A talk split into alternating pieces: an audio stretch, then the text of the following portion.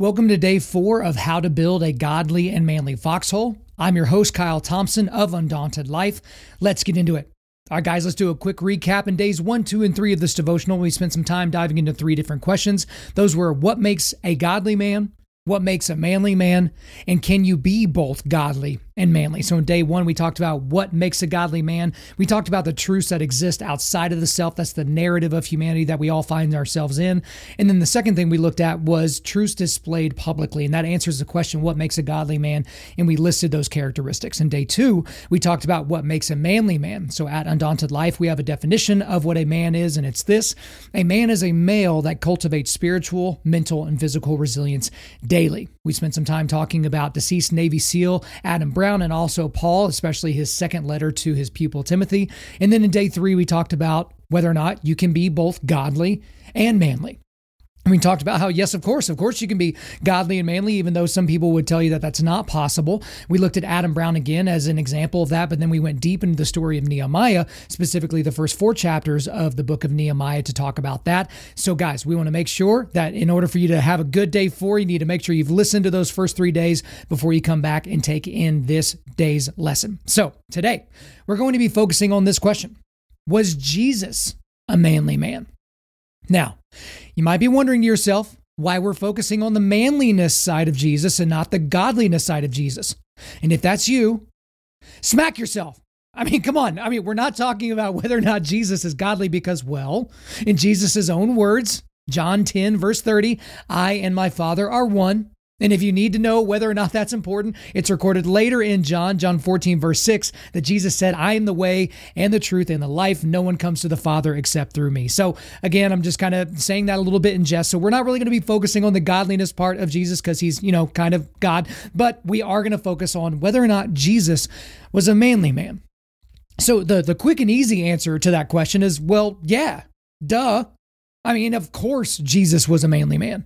He was the manliest man because he was the sinless, perfect man. In 2 Corinthians 5:21 we see this, for our sake he made him to be sin who knew no sin, so that in him we might become the righteousness of God.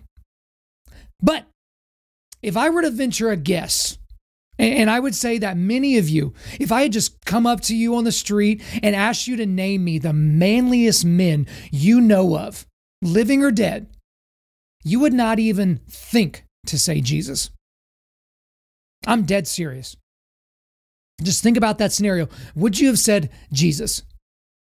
Because you might say your dad or your grandpa, or you, might say George Washington or Theodore Roosevelt or Ernest Hemingway or Jack London or John Wayne or Clint Eastwood or Adam Brown or Jocko Willink or Joe Rogan or David Goggins or, you know, on and on and on. You would probably just run off those names. And why is that? That's a really, really important question. Why would you think of culturally significant men, either from politics or Hollywood or entertainment, military, etc., and not the perfect, sinless Son of God? Why not him? And the answer might surprise you. I have a contention, and my contention is that it's a lot the church is doing and the church's fault why we don't think of Jesus when we think of a manly man. And so I, I, think through this because there are two key periods in this for me. And the first was the Industrial Revolution. That's kind of the late 18th and early 19th century. And then the two world wars. So think early 20th century. So, where were all the strong, able bodied, masculine men during the Industrial Revolution? They were working. They were working thankless or dangerous jobs, either underground or in a factory, something like that. I mean, these guys were working. So, where were the strong, able bodied masculine men during the world wars? Well, they were off fighting, right? And in a lot of cases, dying. So then we see the turn. So many of the manly men who would have otherwise gone into ministry, they died or they sought employment elsewhere, right? They, they sought out other opportunities. And then we see this sermon content, the, the focus of sermon content and, and music and decorations and missions and different things like that. They all became a little bit more effeminate during this time period. Now, the turn was gradual, but not sure if it ever stopped. I don't think we've ever seen it stop even till the modern day. Which kind of brings to mind John 1, verse 14. And the Word became flesh and dwelt among us, and we have seen his glory, glory as of the only Son from the Father, full of grace and truth. now, one thing that we see with sermon content during this time, and it has continued for in large part, especially with some of these larger churches, is it went from truth and justice, you know, masculine type qualities, to grace and forgiveness, which tends to be a little bit more on the effeminate scale. Now, they're both good messages and they're both appropriate messages, but they're definitely on either side. They're on different sides of this issue. They're on different sides on the masculine feminine scale. Now, when you talk about music, the music went from singing the praises of the conquering, just God to singing about Jesus, kind of like he's your boyfriend, you know, someone that you just want to cuddle up with and warm up with by the fire. And also, we have a more pluralistic and relativistic and feminist culture now in modern society, and that has kind of exacerbated this. And what that all comes down to, and it all combines into this, is it, it gets us to where we are today, where men are leaving the church in droves. There's rampant fatherlessness all over the Western world, really all over the entire world, especially in the West. And then also, we have Christianity losing its standing in the West because we we have a church that is so overwhelmed with trying to be like the culture when it's when they're in the counterculture that they're the strongest. Some of the fastest growing churches in the world are in China, North Korea, and Iran. Right? It's completely counter to the culture of those places. So, I guess that begs the question that that has Jesus changed? And of course we would say no, of course not. Jesus is 100% grace and truth, not 50 50, not 60 40. He's also 100% lamb and 100% lion. Now, the modern church has changed our focus to where we're almost exclusively focusing on the grace part or almost exclusively focusing on the lamb part when they're essentially ignoring the truth part of who Jesus was and who he came to be, and the lion part of who Jesus was and who he came to be. So let's talk about our Savior and Lord Jesus. And let's see if we can figure out by looking at some scriptural stories whether or not he's a manly man. So we're going to start in Matthew 10, verse 34. This is Jesus talking. Do not think that I have come to bring peace to the earth. I have not come to bring peace, but a sword. So the Cambridge uh, Bible commentary points this out. It says the contrast is rather between union and division than between peace and war. But essentially, Jesus is not concerned about our comfort as much as he is concerned about God's truth. So that will surely cause some division and cause some consternation, but that's kind of a manly thing to do to stand up for God's truth. So that's a nice story. Then we get into Luke 4. We're going to look at verses 31 through 37. So this describes a situation where Jesus casts out a demon just with his voice. So here we go, verse 31. And he went down to Capernaum, a city of Galilee, and he was teaching them on the Sabbath and they were astonished at his teaching, for his word possessed authority.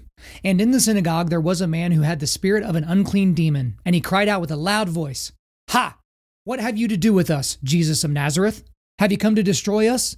I know who you are, the Holy One of God. But Jesus rebuked him, saying, Be silent and come out of him. And when the demon had thrown him down in their midst, he came out of him, having done him no harm. And they were all amazed and said to one another, What is this word? For with authority and power he commands the unclean spirits, and they come out. And reports about him went out into every place in the surrounding region. So Jesus casts out a demon, a powerful demon, with his voice, with his voice alone. That's not bad. But let's take it up a notch. So now let's look at John 11. So this talks about the reclaiming of Lazarus from the dead. We've all heard the story, but we're going to get into it. But here's the deal that most people miss when Jesus arrived post Lazarus' death, the Greek root word for his expression when he arrived translates to snort with anger. Now, I don't know about you guys, but I have been so so angry in my life before where I was snorting with anger. I was I was so angry. That was Jesus' mindset when he showed up. He wasn't whimpering, he wasn't, you know, combing his beautiful dirty blonde hair. No, he was snorting with anger. Okay? So let's look at John 11, verses 38 through 44. Then Jesus, deeply moved again, came to the tomb. It was a cave, and a stone lay against it. Jesus said, Take away the stone. Martha, the sister of the dead man, said to him, Lord, by this time there will be an odor, for he has been dead four days. Jesus said to her, Did I not tell you that if you believed, you would see the glory of God? So they took away the stone, and Jesus lifted up his eyes and said, Father, I thank you that you have heard me. I knew that you always hear me, but I said this on account of the people standing around, that they may believe that you sent me. When he had said these things, he cried out in a loud voice, Lazarus, come out. The man who had died came out, his hands and feet bound with linen strips, and his face wrapped with a cloth. Jesus said to them, Unbind him and let him go. So, Jesus screamed at a dead guy and told him not to be dead anymore. That's pretty gangster. That's pretty manly. But but this it goes even further than that. When it said in the scripture that he called out in a loud voice for Lazarus to come out of the tomb. That is the same Greek word that's used to describe the storm that nearly sank the apostles' boat in Matthew 8. We see that in verses 23 through 27. I mean, the same word is used to compare gale force winds, hurricane style storm in the in you know that that almost killed the the apostles, right? The same word is used that he used for his voice. The same word.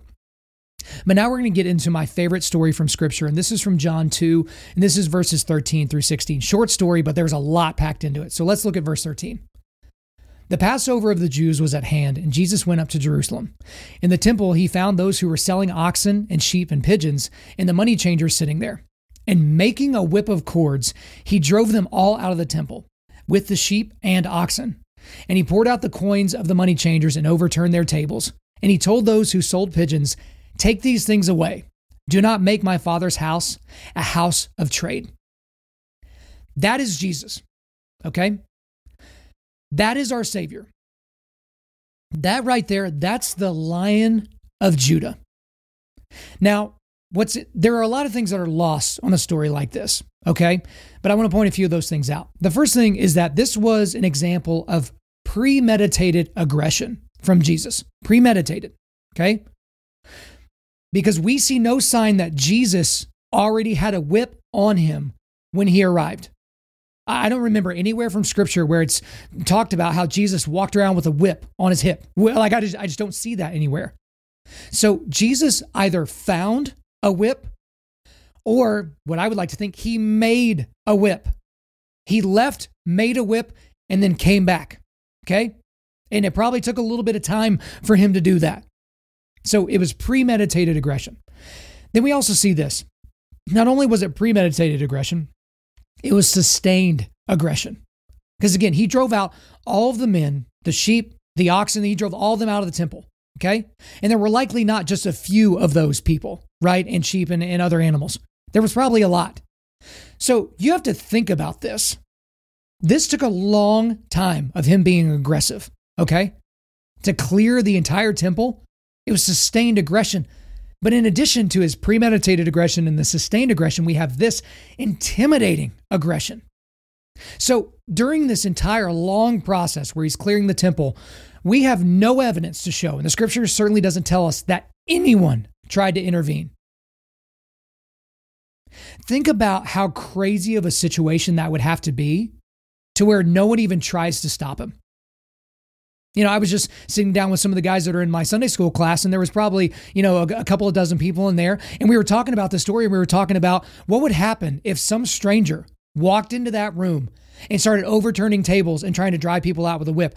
Man, it would be a problem for that person, right? I mean, for the most part, like for a lot of us guys, we've been training our entire life for that exact scenario where we get to just wreck some dude for doing some sort of craziness. But can you imagine what would have to happen for some stranger to come into our room and to be so intimidating that we wouldn't even think to stop him? That is the exact scenario that Jesus found himself in in the temple. Those people didn't even try to stop him because of his premeditated, sustained, and intimidating aggression. So this leads me to a quote from, from a very good book. It's called Why Men Hate Going to Church from the author David Murrow, and the quote's here. The Lion of Judah was very popular in fundamentalist churches as recently as a few years ago, but even here his sun is setting. It's no wonder why.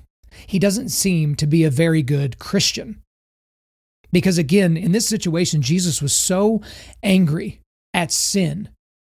And he was so angry at somebody disrespecting his father in his house that he was willing to go and do something that by modern standards we would see as probably sinful. Oh, you, you probably but shouldn't be that aggressive. You shouldn't be that angry. You know, let's just talk about grace. Let's only let's only worry about the grace part right now. I'm sure there's a conversation that needs to be had and there's a relationship that needs to be built with all these people. No, at that moment, Jesus needed to respond, and he did so in a very, very godly and manly way. So, was Jesus a manly man? I, you bet he was, and still is. I mean, he's part of the Godhead, the triune God, the Trinity. So he's godly in every way that it's possible to be godly, but he's also manly in the truest, most perfect sense. He is spiritually resilient, mentally resilient, and physically resilient.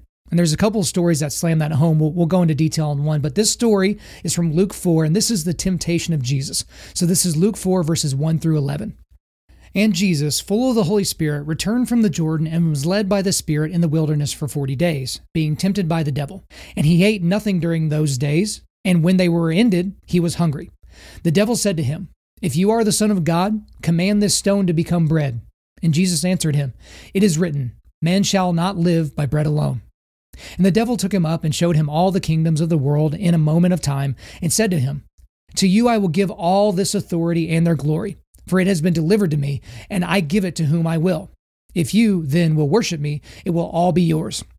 And Jesus answered him, It is written, You shall worship the Lord your God, and him only shall you serve. And he took him to Jerusalem and set him on the pinnacle of the temple and said to him, If you are the Son of God, throw yourself down from here, for it is written, He will command His angels concerning you to guard you, and on their hands they will bear you up, lest you strike your foot against a stone.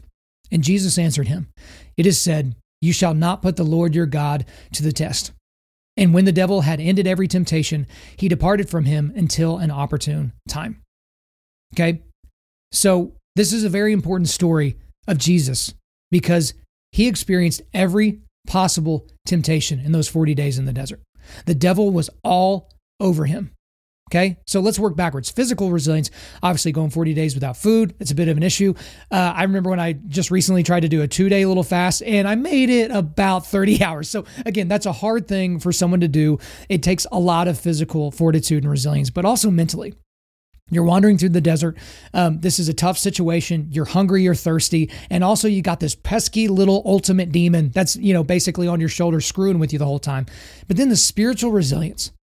In these situations, when the devil presents something to him that seems reasonable, for him to respond in kind with Scripture. Every time. Even when Satan starts quoting Scripture to Jesus incorrectly, obviously being the father of lies that he is, but to respond in such a way that it shows unbelievable spiritual maturity, right? That is super, super manly. Again, if we're talking about spiritual, mental, and physical resilience, that is a tremendous example of that. But guys, if you need that to be slammed home even harder, then just go look at the Gospels. And specifically, I'm going to give you Matthew 27, verses 27 through 50. Okay? So in these scriptures, Jesus is mocked, he's crucified, and then he dies. Now, I'm not going to read that to you. I want you guys to read that one on, on your own because obviously, being Christians, as most of you listening to this are, and if you're not, we're, we're so glad that you're here digging through this material. But as you read through the Gospels, it can seem like just something that happened pretty quickly or flippantly. I mean, again, from Matthew 27, verses 27 through 50, we see Jesus being mocked, crucified, and then dying. It's, it's a very quick thing to read. It might just take you a couple of minutes. But this was a sustained amount of, of horrific torture that Jesus went through until he finally died. Just imagine the amount of spiritual, mental, and physical toll that you would be going through in those moments. And we had Jesus crying out at different points, crying out, asking his father why he's forsaken him, just the anguish that he was going through. But ultimately, he sustained himself. He sustained himself in that moment. He steadied himself and he went through with the entire process, even though he could have delivered himself from it. Again, most of us are never going to have to go through something even vaguely similar to that. And so I think all of those stories that I went through, from the very first one all the way through this last one, we're talking about the crucifixion and death of Jesus, prove that he was a manly man. And it's a super easy flowchart, right? So if you ask, was Jesus spiritually, mentally, and physically resilient, which is what we talk about here at Undaunted Life as being a man? Easy. Yes. So he is a manly man. Did Jesus cultivate spiritual, mental, and physical resilience daily? He's, again, flowchart. Yes. So he is a manly man. Period. Case closed. All right, guys, before you move on to the next thing, here are some questions for you to ask yourself. Number one, if asked to quickly make a list of manly men that you know of, would Jesus have been on your short list? If not, why do you think that is? Again, guys, I kind of made my contentions earlier in the episode, but I'd be interested to hear if that would be for you because I, I did ask a lot of guys that same question and all of them answered, man, I would not have thought of Jesus. And these are good, solid Christian dudes, and it just never occurred to them. All right, second question here Are you more familiar with the Lamb of God or the Lion of Judah? So, depending upon your answer on this question, it'll kind of give me a better idea as to the type of church you go to or the church that you grew up in in terms of what they spend the majority of the time focusing on. And then the last question is this Do you hate sin like Jesus hates sin?